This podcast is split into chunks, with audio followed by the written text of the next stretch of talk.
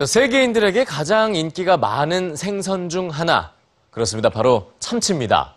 뭐 회로도 먹지만 주로 참치 캔을 즐겨 먹죠. 그런데 이 세계인이 즐기는 참치 캔 속엔 불편한 진실이 숨겨져 있습니다. 참치 통조림 속에 감춰져 있던 바다의 비극 뉴스지에서 전해드립니다. 미국과 호주에서 유통되는 다양한 종류의 참치 통조림에 순위가 매겨졌습니다. 합격점을 받은 통조림과 기준 미달 판정을 받은 통조림도 공개됐는데요. 과연 평가 기준은 무엇이었을까요?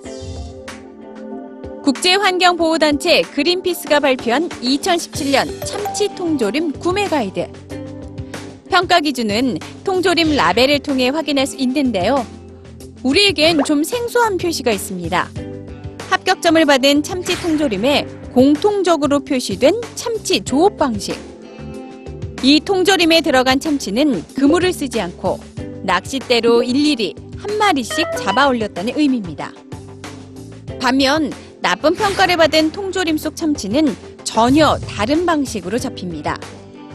그중 대표적인 건 손쉽게 많은 양의 참치를 잡을 수 있는 집어 장치를 이용하는 건데요. 바다에 떠서 물고기를 유인하는 집어 장치는 죽음의 덫이라고도 불리죠. 바다에 떠 있는 집어 장치를 피난처로 착각해 몰려드는 바다 생물은 참치뿐만이 아닙니다. 상어와 가오리, 바다 거북과 고래까지 몰려들죠.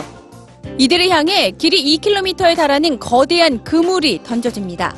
그리고 목표 어종인 참치를 뺀 대부분은 죽은 채로 바다에 버려지죠.